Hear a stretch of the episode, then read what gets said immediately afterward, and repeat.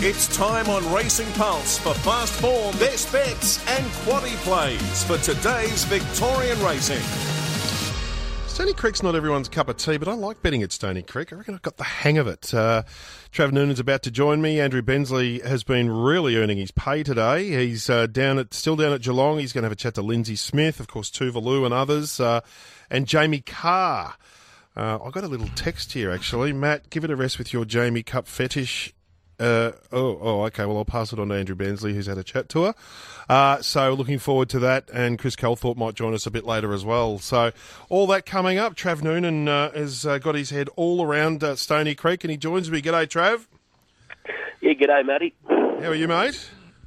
Yeah, very well. I like No punting at. Stony Creek. Am I? I'm not Robinson Crusoe, but it's it's a bit of a polarising track for punters, I think, isn't it?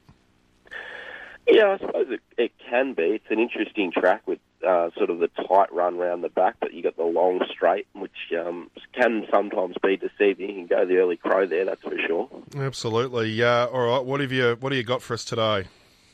Uh, yeah, came up with two sort of bets today, and that's in race number one, the Maher Eustace Galloper Bartolomei. Ben Allen jumps in the saddle.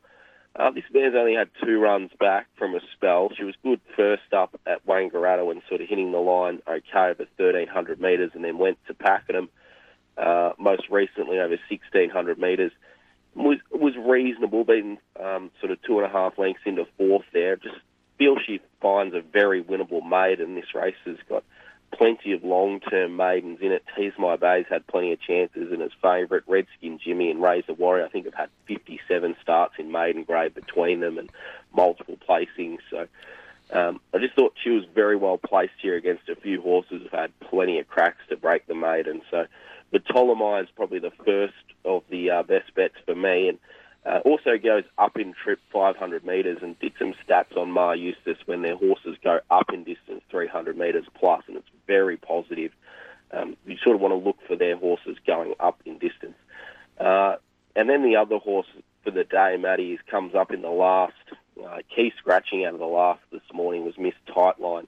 So I think it's left, left it for Oreo Twist from the Matt Laurie stable. Jake Noonan takes the ride, should probably lead from barrier eight. Won here last time in a maiden, rated okay, and this is not a very strong fillies and mares, um, sort of 58. I think she'll be pretty hard to beat Oreo Twist for Jake Noonan and Matt Laurie.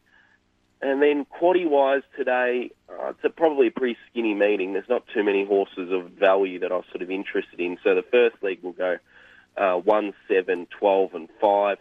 Second leg will take uh, sort of, uh, just looking through, uh, 6, 2, 3, and 1. Yep.